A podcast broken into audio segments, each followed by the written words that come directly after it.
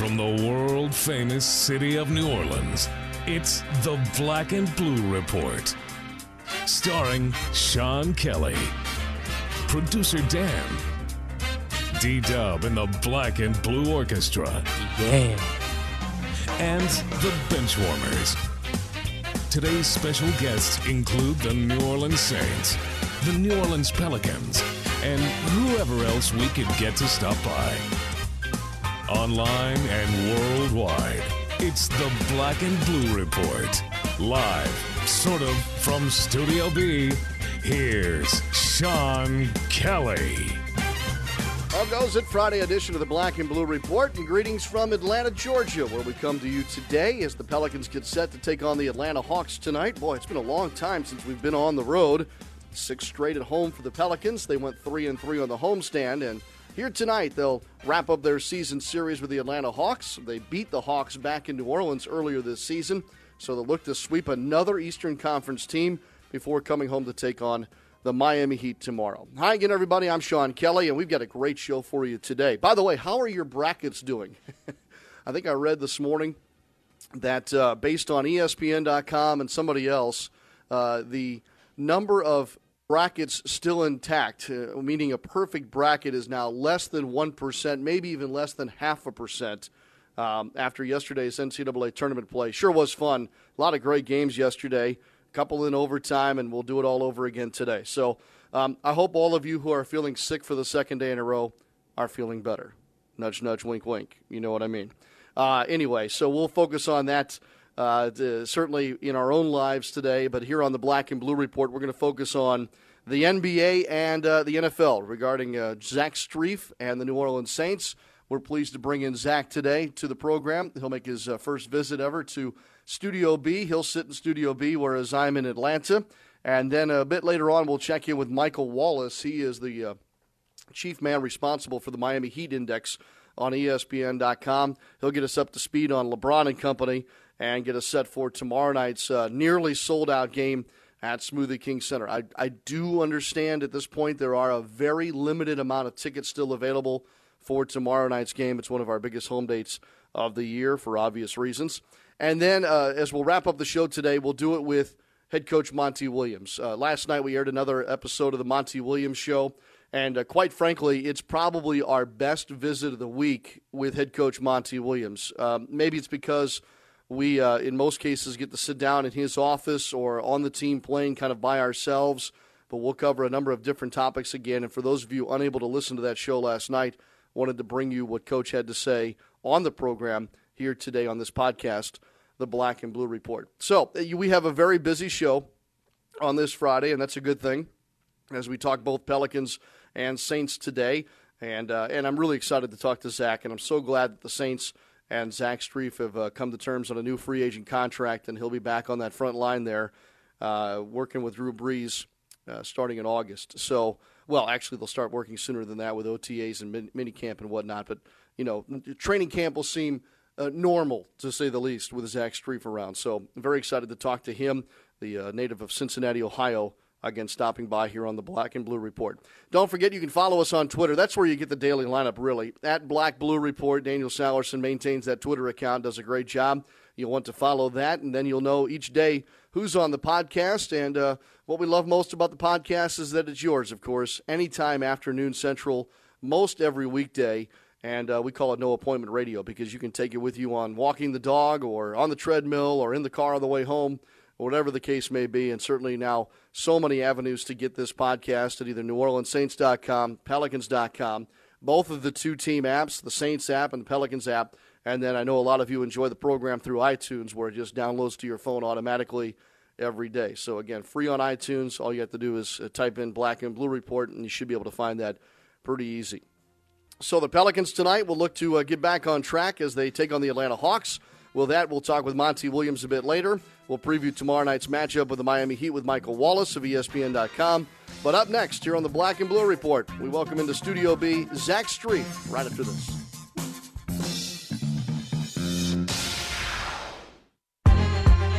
All Star Anthony Davis and the Pelicans host some of the NBA's most exciting teams during this March homestand at the Smoothie King Center. Don't miss your only chance to see the NBA defending champion Miami Heat this Saturday night at 7 p.m. The Brooklyn Nets visit on Monday the 24th, followed by the LA Clippers on Wednesday the 26th and the Utah Jazz on Friday the 28th. Tickets for these All Star packed games are as low as $11. Call 504 525 Hoop or visit pelicans.com to get yours today. I'm Pelicans forward Jason Smith. Every day, one in six Louisiana households are at risk of hunger. I'm attorney Morris Bart, and every day Second Harvest Food Bank helps thousands of our local neighbors in need. That's why I'm teaming up with the New Orleans Pelicans to ask you to join us in the fight against hunger. Text the word Pelicans to 80088 to join the Second Harvest family, and you will also have a chance to win autographed Pelicans gear, floor seats to a game, and much more. Join us because together we can solve hunger.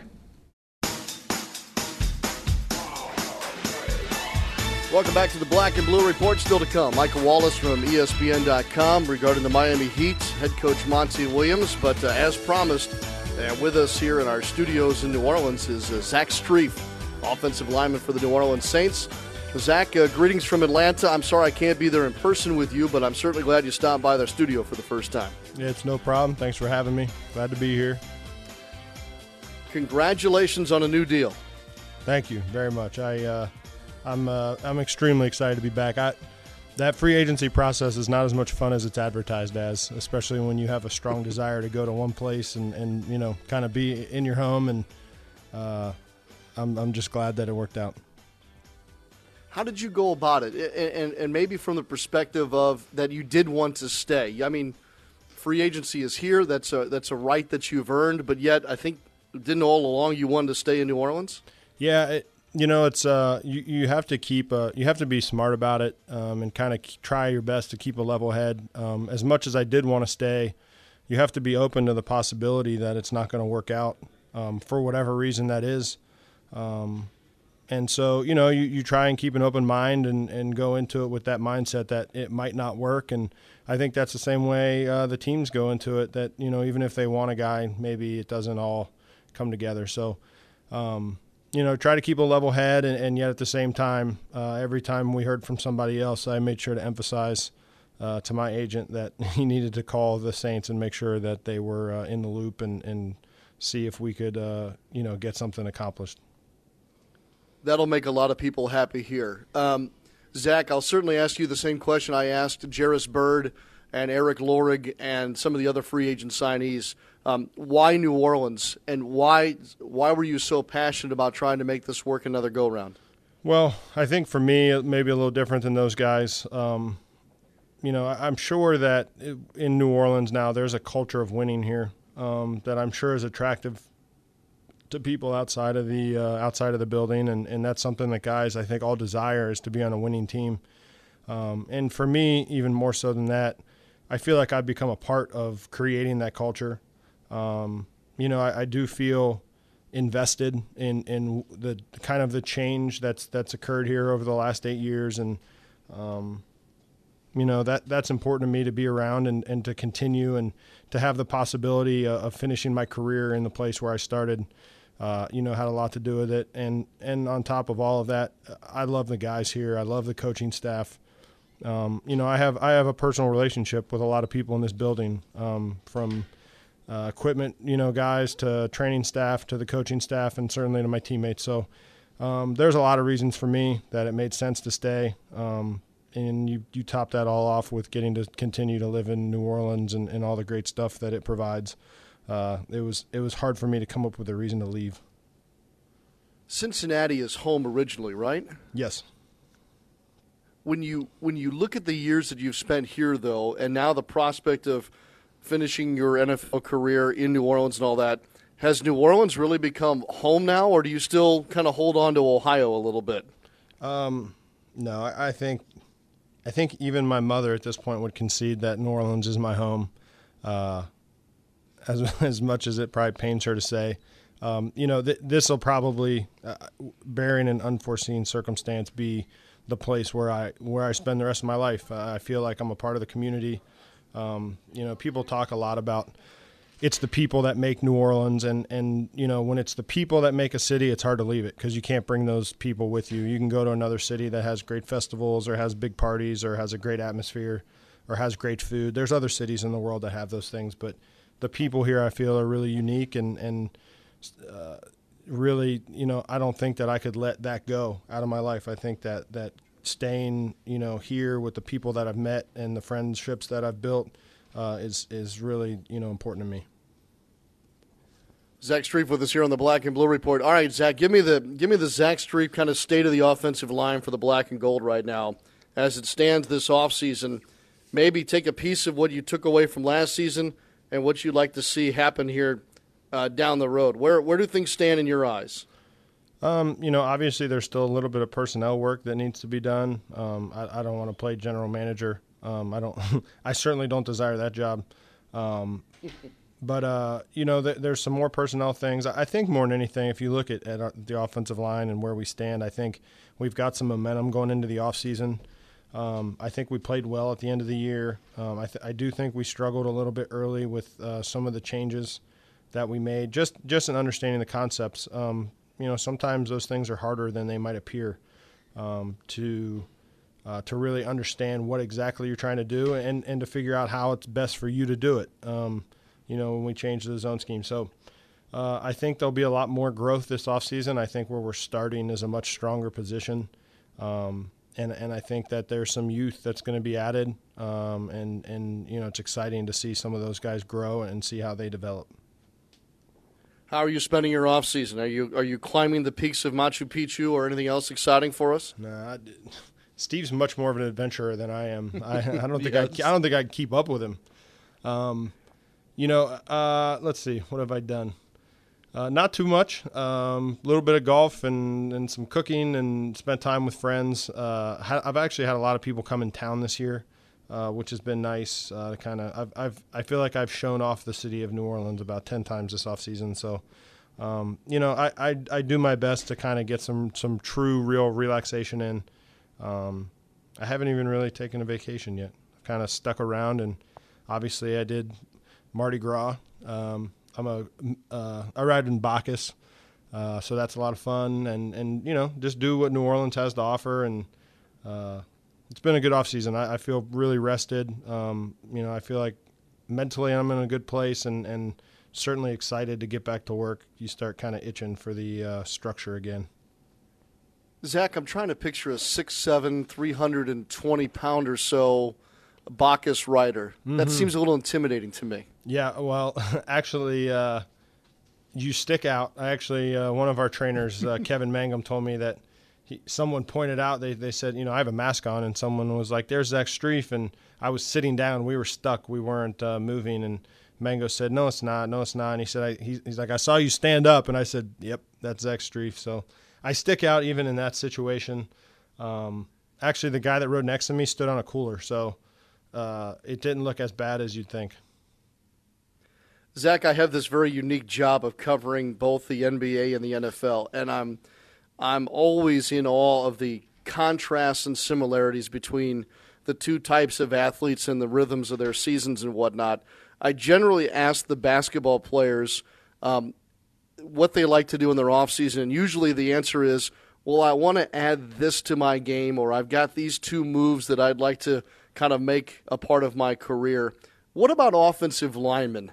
In the off season, yeah. do you try and I don't know. I'm, I'm I'm struggling for the words here. Do you try and add moves or add something to your game? Um, I'll tell you, I don't have moves. Um, I think I have probably a lack of moves. Uh, there's definitely things that you work to develop as an athlete. Um, you know, there's been years where my pass set had struggled. You, what, really, what you do is you think back and you go back and watch tape and say, you know, where have I struggled? and and you try to develop those parts of your game where that that seem to be a problem. Um, you know, for me, I think the running game, uh, run blocking, aiming points, um, pad level, things like that are going to be really big for me this year. Um, and, and, those are the types of things that I'll probably focus on. Um, and there's lots of ways to do that stuff. But even at the end of last season, uh, not knowing my future, uh, I'd sat down with Bret Ingalls, our offensive line coach, a couple times and kind of said, you know, here's some things that clearly uh, you know, we as a group and I personally need to work on. And um, you know, once we get back into workouts, we'll start kind of addressing that as a group. Um, and really, I think even more so than basketball, a lot of those things will be done uh, with us as a position group, less so than, than me as a player or any other guy by himself. I enjoyed kind of getting to know you a little bit throughout the season, you know, uh, visiting with you in different circumstances. I think back to last summer, Zach, there was a, uh, a time during training camp when I was still trying to get to know you a little bit. And there was one day that was in particular really hot, nasty during training camp. And I wanted to sit down with you for a few minutes, and you just, I, and I'm really glad you were just honest with me and said, look, today sucked. And today is not the day because it's like 98,000 degrees and I just don't feel good. Um, the reason I bring that up is because you all will train partially in West Virginia at the Greenbrier this summer. Um, what advantages does that bring? Um, yeah, I actually got a chance. Uh, the the architect that's building the facility was in in the uh, office today, and I got a chance to meet him and see the plans. Um, first of all, it's going to be a beautiful, brand new facility, um, which will be nice. Um, look, it, there's no there's no denying that practicing in the type of hu- humidity and, and heat that we do um, is is detrimental to your body, um, to your body's ability to recover. Um, you know, it's just hard. Uh, it's something that obviously you get used to and, and we deal with. But um, I think what this camp is going to allow us to do is enter the season fresher. Um, I think it's actually going to allow us to work a little bit harder um, in training camp to put in uh, more time and, and really be more focused on, on what we're doing. Because the, the fact of the matter is, there's days in training camp where you're you're just trying to finish the practice. Um, you're trying to get through it. You, you know, it's not it's not a mental thing. Um, I know a lot of mentally tough guys that have, have been through it. Um, it's it's just a physiological thing that you know in those conditions and, and that kind of temperature, uh, it's hard to focus and and and work on the things that you need to work on when you're also dealing with a 110 degree heat index. So um, I think it'll be really good for our team. Um, obviously, it's tough to leave the fans, um, and hopefully they'll understand that. And, and I think when we come back, we'll certainly do some stuff with them. Uh, but I think ultimately it's going to be a uh, it's going to be a huge advantage to our program this year. Zach Strief with us here on the Black and Blue Report. One more thing before I let you go, Zach, um, and I appreciate your time today. Did the did the way the season ended uh, leave a bad taste in your mouth, or did it did it uh, I guess push you toward taking a, another large step this next season? How did you leave it? Well, it's it's never it's really hard to take uh, silver linings in this league, especially once you've kind of reached that ultimate goal that you're trying to get to. You know, we've won a Super Bowl here, and we know what that feels like, and we know that we're capable of it, and uh, so it's I've always found it very hard to leave a season and say, well, we didn't win, but you know it went good at the end, or you know, or we played okay. And um, I think what you really do is it drives you every year a little bit more. Um, you know, we were a couple games away, and and it's not a big difference, you know, to be two games away. And uh, I think you certainly watch how the Super Bowl played out and say, you know, we're not that far away um, from being back there, and uh, you know that that's always going to be the goal here. As long as as long as I, I know for a fact, as long as Coach Payton's here, there's never going to be a season where anything less than a Super Bowl is is not a disappointment. It just always will be, and um, I think that that that goal and, and that vision drives us more than anything, more than any type of you know momentum or or uh, silver lining that you take out of a season will ever give us. Good way to end right there. Appreciate it, buddy, and uh, I'm so glad you're back. There's no doubt. I, I appreciate it. Glad to be back, and uh, look forward to some more of these conversations. You're so kind. Zach Strief with the black and gold. The New Orleans Saints uh, and Strief come to a deal that uh, makes a lot of people happy, to say the least. Thanks for coming by here on the Black and Blue Report. Still to come, head coach Monty Williams of the Pelicans and Michael Wallace of ESPN.com. We'll join him next.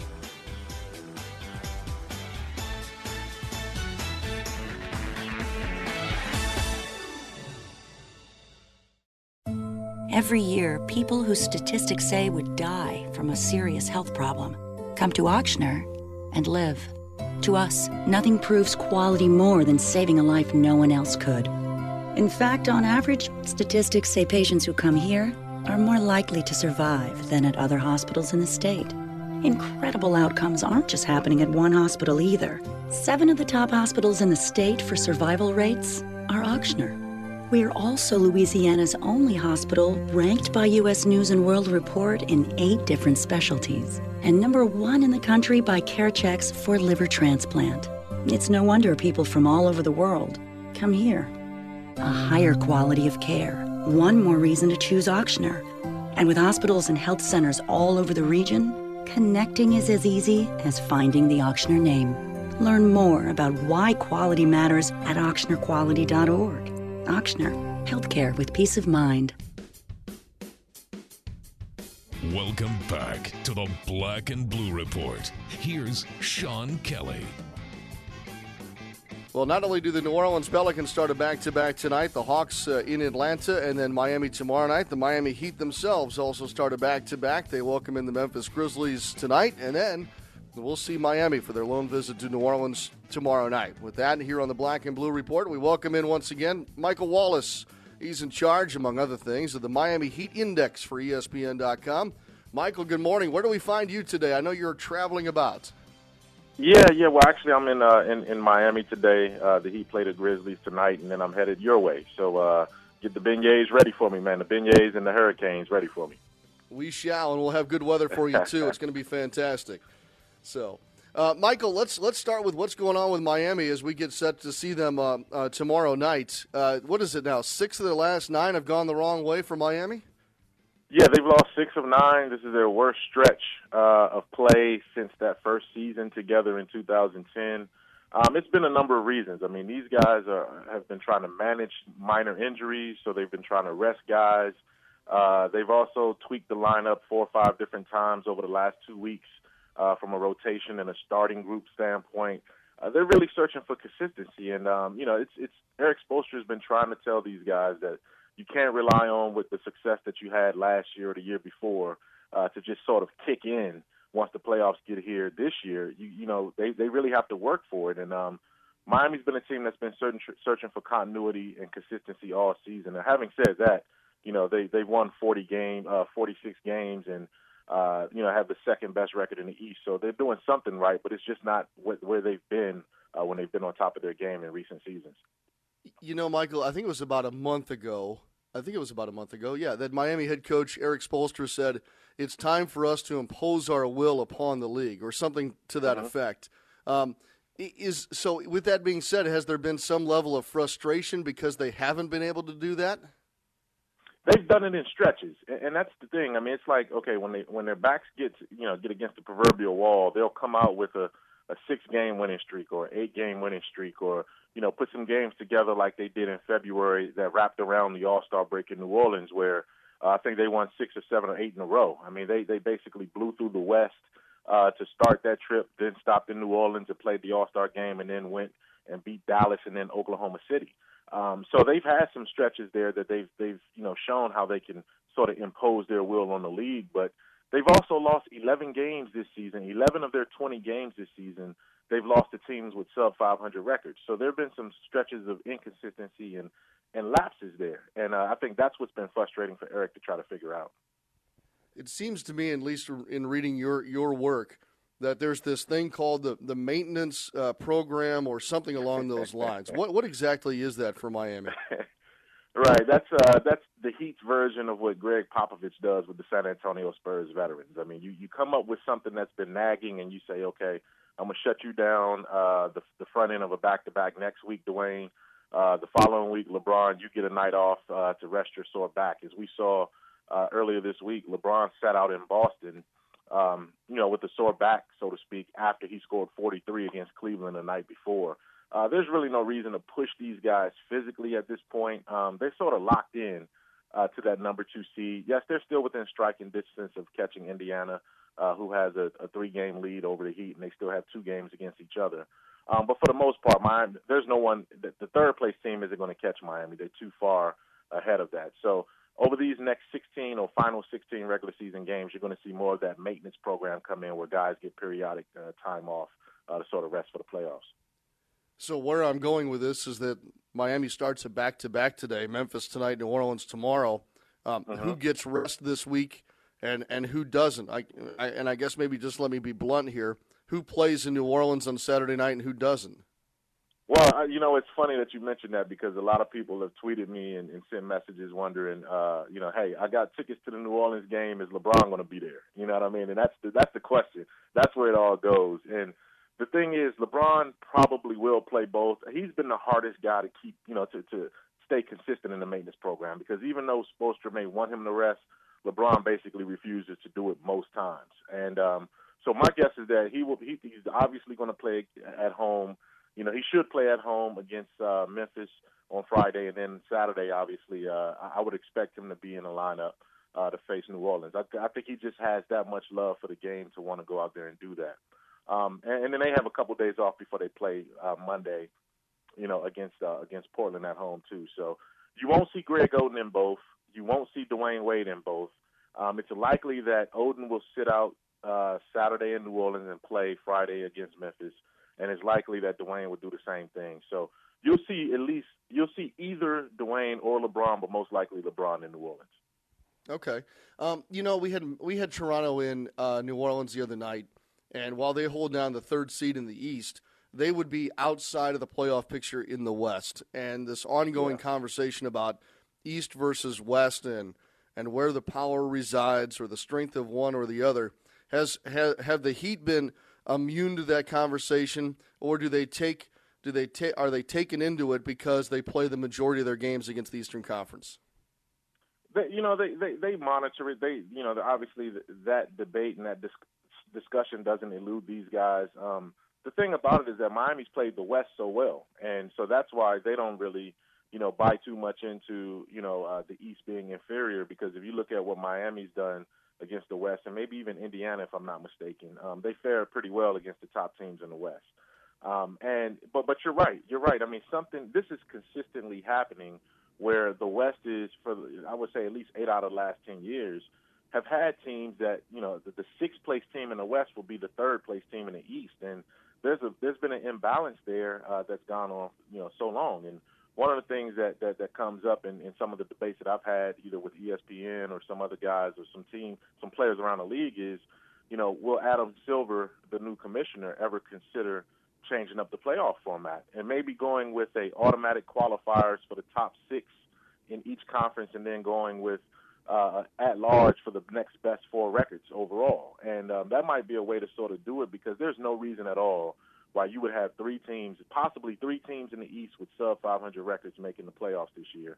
Um, and, and you got you know teams in the West that are above 500 that won't even make it. I mean, it just seems like it's unfair. Yeah, there's no doubt. Um, other than uh, I guess staying sharp or regaining some rhythm, uh, what do you see the Miami Heat doing in the last uh, 15 or 16 games here, uh, as far as being able to uh, keep themselves at the ready? And certainly uh, well aware of what Indiana is going to try and bring at them in the playoffs.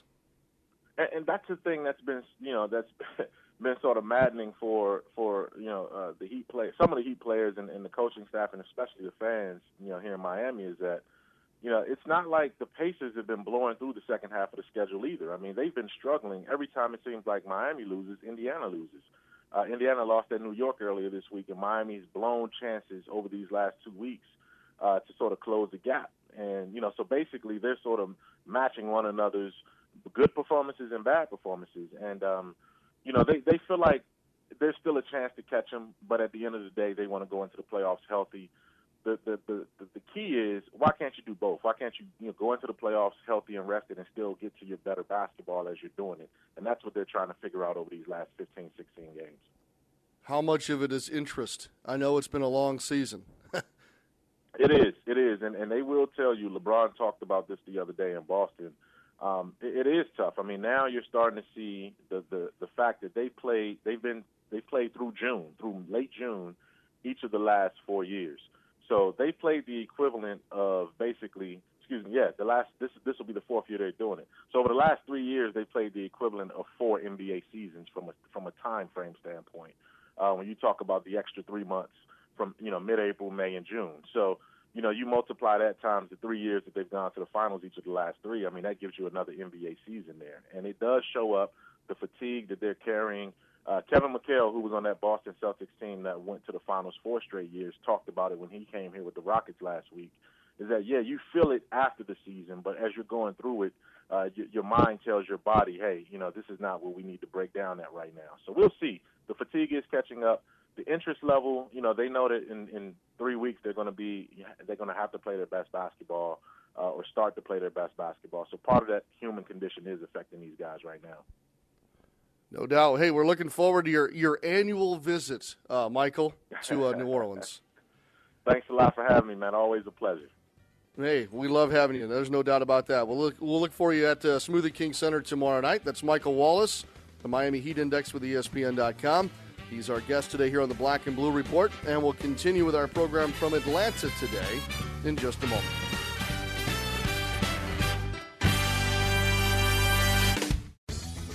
All Star Electric is lighting up the future with the latest in LED lighting. All Star Electric specializes in the installation and conversion of the newest LED lighting products. This lasting investment is virtually maintenance free and offers significant savings on your next electricity bill. This is Tim Blanchard, president of All Star Electric. Let us evaluate your building, parking lot, or home for an LED conversion because we know we can save you some money. Here's a valuable lesson I've learned as an Entergy customer saving energy saves you money. And the online videos at EnergySavings.com show you how.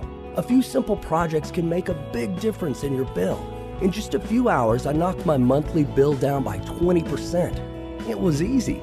From caulking windows to programming your thermostat, the Entergy videos walk you through it. Visit EnergySavings.com and start saving today. That's the power of people. Entergy. Pelicans.com and NewOrleansSaints.com. Your first stop when following your teams. Welcome back to the Black and Blue Report. Sean Kelly with you from Atlanta, Georgia today. I do have to tell you, we went out to dinner last night, uh, John DeShazier and myself, and John wore his uh, New Orleans Saints pullover here in Atlanta and uh, got some looks, to say the least. But I was proud of him. He wore the colors last night here in enemy territory. Uh, tonight, the Pelicans are taking on the Atlanta Hawks over at Phillips Arena. And uh, as we mentioned at the top of the show, wanted to share with you our visit with head coach Monty Williams for the Monty Williams Show. That airs Thursday nights at 8 on 105.3 WWL FM. It's uh, probably, again, our best visit of the week with Coach. Uh, maybe because it's one on one. Maybe it's because we have time to flesh out a few topics. But we've got two segments of that show from last night to play for you here on the Black and Blue Report today. And without further ado, here's segment one with head coach Monty Williams. Coach, uh, here in Atlanta, I look back just a little bit before we look forward, and that's um, the longest homestand of the year. Finished at three and three with a loss to Toronto last night. When you when you think about the homestand, um, and maybe not games in particular, maybe you will. What do you take away from the last stretch there? Our guys obviously competed in every game. Um, we had a chance to win every single game. Unfortunately, we were uh, three and three. Now, most people would be like that. That's pretty good for a young team, but we know uh, we had a chance to beat Memphis. Uh, playing that game without Tyreke and Eric was a bit of a chore, and our guys came out and competed their tails off. Portland, we let go down the stretch, and uh, Toronto was another game that we felt like we had in the bag. But I'm proud of you know, overtime win against Boston. Felt like we had to win that game twice, and um, our guys just continue to compete. Um, a lot of our guys are getting valuable experience in positions they've never been in before. Um, I think we did pretty good uh, for a team that's been through as much as we've been through, um, and we, we got to take that and more onto the road. And we got some more games here at home before we head out again. Um, but I'm proud of our team and excited about the future. You mentioned uh, last night, I think it was after the game, the the the offensive rebounding problems that you, I guess, that were caused by allowing Toronto to offensive rebound like they did. Physicality comes into that. Um, what's the difference between physicality and staying out of foul trouble? You know what I mean by that? Because we've seen some of your bigs uh, handicap you all by getting into foul trouble, but yet you need more physicality. Well, I think a lot of times you have to, as Coach Randy Ayers would say, do your work early. Um, Lexi's a case in point. Sometimes he reacts to a play instead of impacting the play, and he'll reach as opposed to moving his feet and getting his body set to hit a guy Um, and then the guy moves before he thinks about it, and he reaches and he picks up a silly foul, being seven foot two, and he's reaching. Um, free throw rebounding, you know, allowing guys to get to the position before you do. Those are times where you can be physical before something happens, and those are opportunities for us to get a hit on a guy. Um, even screening, you know, we've gotten a number of offensive fouls in screening situations because we didn't get there quick enough or the guard went too fast. And that's a, that's an opportunity for us to, to really lay some wood on a guy. And it just comes from experience, uh, but, but a lot of it just comes from playing together um, over a long period of time. You went with Greg Stiemsma back at the starting center during the homestand. And then I'm watching Lexi come off the bench last night. He had one of his better efforts, at least – in the early going of the game. Is it has has your working through the process now uh, become a realization that a guy like Lexi is just he's better off the bench? Is that what's happened here? I don't know. It's it it is a tough deal. Um, as you know, we've done it by committee all year long. Mm-hmm. He has not been comfortable in the starting lineup. Um, but to be honest with you, neither is Greg. You know, Greg likes to come off the bench as well. So you're talking about backups who are playing and starting roles and you know I got it's on me to figure out when to get them in and when to get them out you know we, we call it shelf life a lot of backup players have a shelf life sometimes it's five minutes sometimes it's seven um, it's a tough deal but it's one that I have to figure out um, because Jeff has been effective at the center position and you know trying to figure out which one of those guys is going to play that position is a tough call.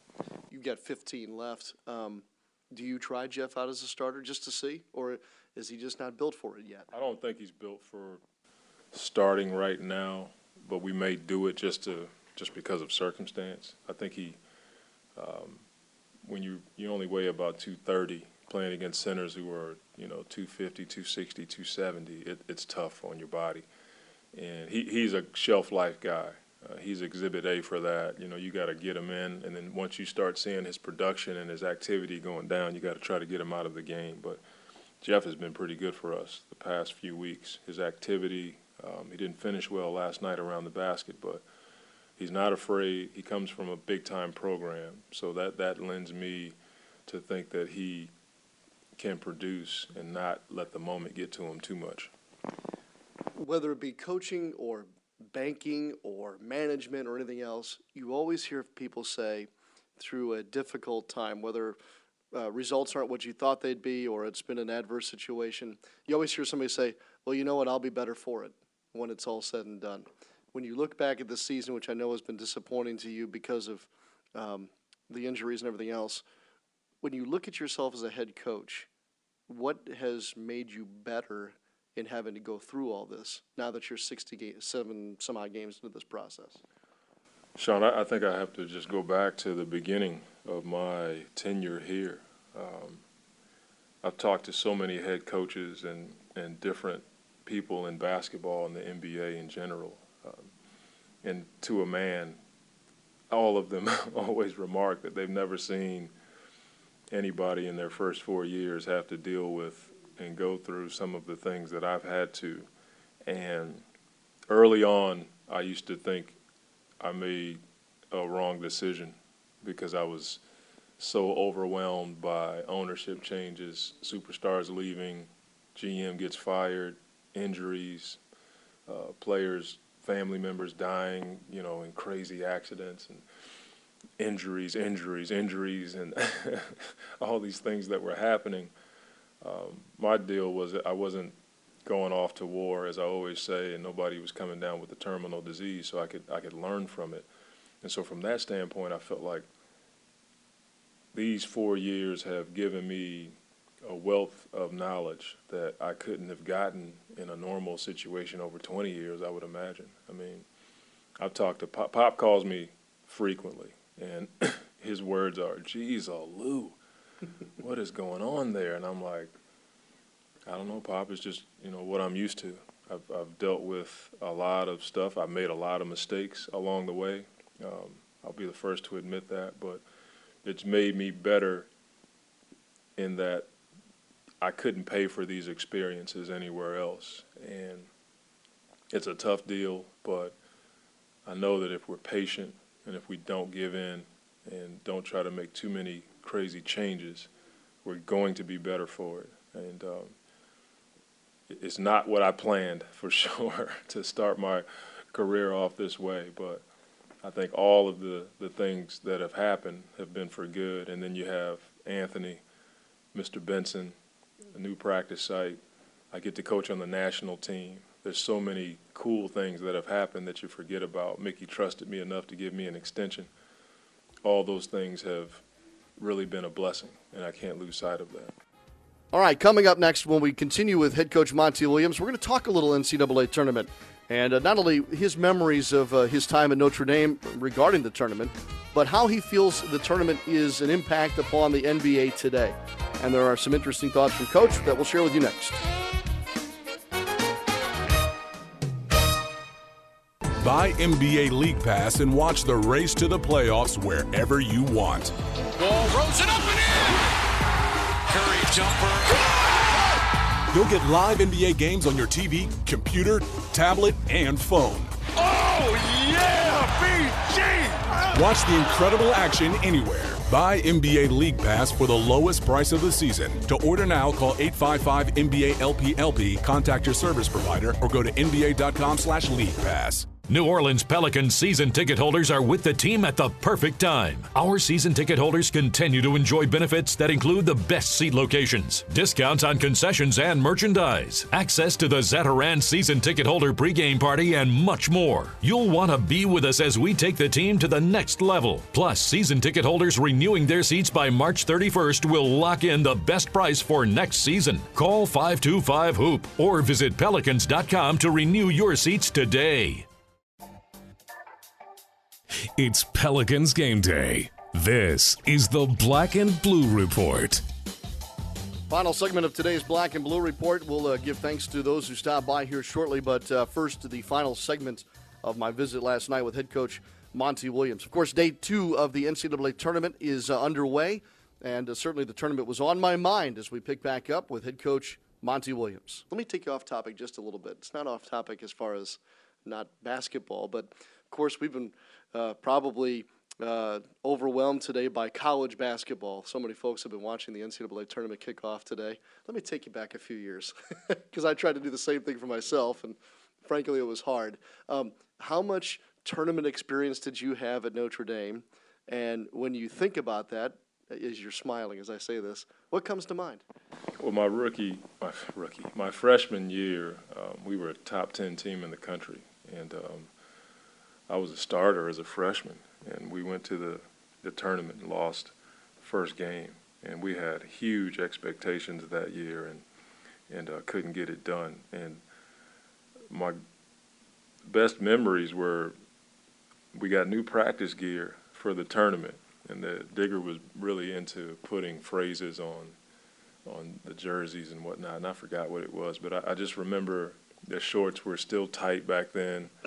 Uh, we had tank tops on. Nobody had T-shirts on or anything like that, and and then just the level of uh, intensity in the tournament game. We played against Virginia, who was really good, and they had a few pros on their team, and that was one of those moments where I was like, man, I got to get to work this summer uh, to raise my game because they just handled us, and um, the the tournament was totally different, and it kind of mimics um, regular season and playoff basketball. It's totally different, and you can't you can't understand it until you go through it. I, I just remember my first year here with Emeka, and we made it to the playoffs, and he was so overwhelmed with what to expect.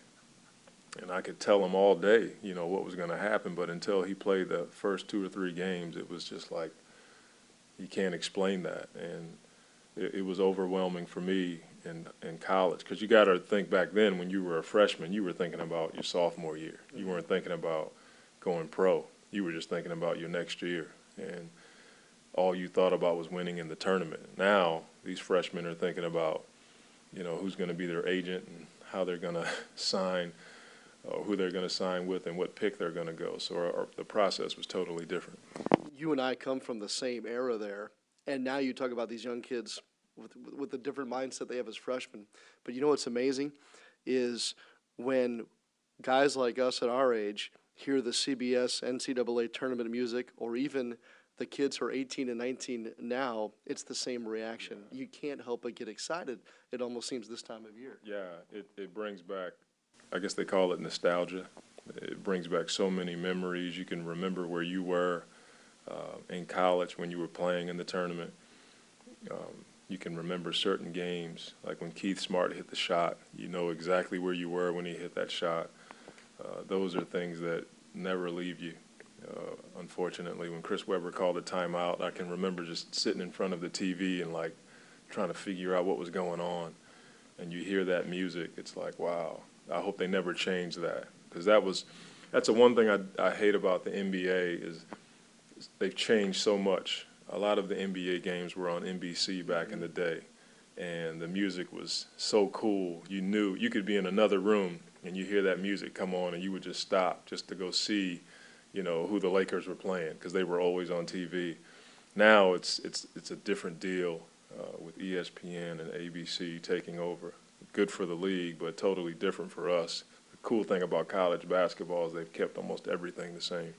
Ironically, both tournament memories you just listed were both downtown here in New Orleans. The Keith Smart shot and Chris Webber's uh, timeout call. Isn't it? Um, with regard to evaluating players for the next level, is what we see in the tournament good use or is it not enough as far as you know what I'm saying? We've seen we've seen kids have a great tournament and then maybe then falsely projected them toward the NBA and we've seen it goes both ways. But what should as we watch the tournament, what should we take away from those performances? Well, I think you can add it to the body of work that a guy already has. I, I think it's it's not right to say a guy has a bad game in the tournament and all of a sudden it's like he can't play well in the big game. It's like, wait a minute. He's had like 20 big games all year that he played well in to get to this point. Um, but then everything has to be tempered, in my opinion. Um, the stakes are higher, but you're not always going to play your best. And then if you do have a monster game, usually that's an anomaly. Um, I think everything just has to be added to the body of work. It can't be the body of work in totality. But the tournament, that that's where you have to shine, and you can really make a lot of money for yourself if you play well there. But all in all, I think you have to add everything in. Um, the character of a guy, how he plays, is he coachable? All those things have to be added along with uh, their performance in the tournament. Back to your team to wrap it up. 15 to go. Starts with a busy weekend, Atlanta, Miami. Can you give me something? Um, and you usually are really good about this. Coach, would you would you give me something to really watch for, zero in on these on this next grouping of games, or even just this weekend? I think the bounce back of Eric Gordon and, and getting AD back in the lineup usually gives us juice. But I think Eric, um, his focus uh, and ability to carry us, um, you know, lately it's been Tyreke and and AD, and Brian's been uh, solid. I think Eric's a guy that if he steps it up in these these games coming up, we could really be successful. In our rebounding, we have to rebound the ball. We can't give teams extra possessions. And the, the last thing is closing out quarters. Uh, we've really struggled. I think that that comes from not having a veteran point guard. Mm-hmm. Um, those guys usually allow you to close out quarters because they, they understand the moment uh, and they get the pulse of the game. So th- those things are things I, I would look at and – um, we had a great workout at home, and I expect our guys to play well against Atlanta. As always, we appreciate your time. Great visit, Coach. Thanks. Good luck this weekend. Thank you. Hope everybody enjoys the tournament and come on out and support your team. Thank you. So there you have it. That's the most extensive visit of the week with Pelicans head coach Monty Williams. The Pels tonight take on the Atlanta Hawks. Our coverage begins at 7 on the Pelicans radio network. You'll also have TV coverage on Fox Sports New Orleans. Their pregame coverage starts at 5.30 uh, let's see 5 mm, boy i gotta get my times right here because i'm in the east and you all are listening primarily in the central so it's a 6.30 central tip-off tonight on the radio network 6.30 tip-off on television with their pregame coverage starting at 6 central there i think i got it all right so the pelicans will look for a season sweep of the Atlanta Hawks tonight. That'll be a lot of fun. The Hawks are in a battle for a playoff spot. I'm sure they'll come out gunning tonight, uh, and they're still without Al Horford, and uh, that should play into tonight's game as well. I would expect Anthony Davis to be back in action after being sick uh, on Wednesday against the Raptors. So we'll look for the next effort from Anthony Davis tonight. That is for sure. Special thanks to head coach Monty Williams and also Michael Wallace of ESPN.com. He uh, helped us preview tomorrow night's game against the Miami Heat, and certainly for Zach Strief stopping by in person today as we get to visit with him here in the offseason. What a treat to have Zach in studio today. Uh, coming up on Monday's Black and Blue Report, we have confirmed now Billy Horschel, the defending champ of the Zurich Classic, the uh, PGA Tour star, will be with us on Monday from our Smoothie King Center studios. And also, John DeShazier will stop by and preview the NFL owners' meetings, which take place in Orlando, Florida next week. There is a lot on the table for the owners and the competition committee, as uh, there are a number of rule change proposals out there. So, John will help us uh, sort it all out on Monday, and then throughout the week, he'll be reporting to us live from Orlando uh, throughout those meetings next week. Pelicans play three times next week, all of it at home. We'll look forward to that homestand, especially after what we hope is a sweep of this back to back Atlanta and then Miami tomorrow night. Great show on this Friday. Hope you enjoy the weather this weekend. It should be fantastic. Keep us in mind at NewOrleansSaints.com and at Pelicans.com throughout the weekend, too. And for Daniel Sallerson, I'm Sean Kelly, saying so long for just a while. Thanks for listening to this edition of the Black and Blue Report. If all goes well, we'll be back next week. Tune in each weekday at 12 p.m. or at your convenience exclusively online at NewOrleansSaints.com and Pelicans.com. Follow your teams direct from the source, the Black and Blue Report.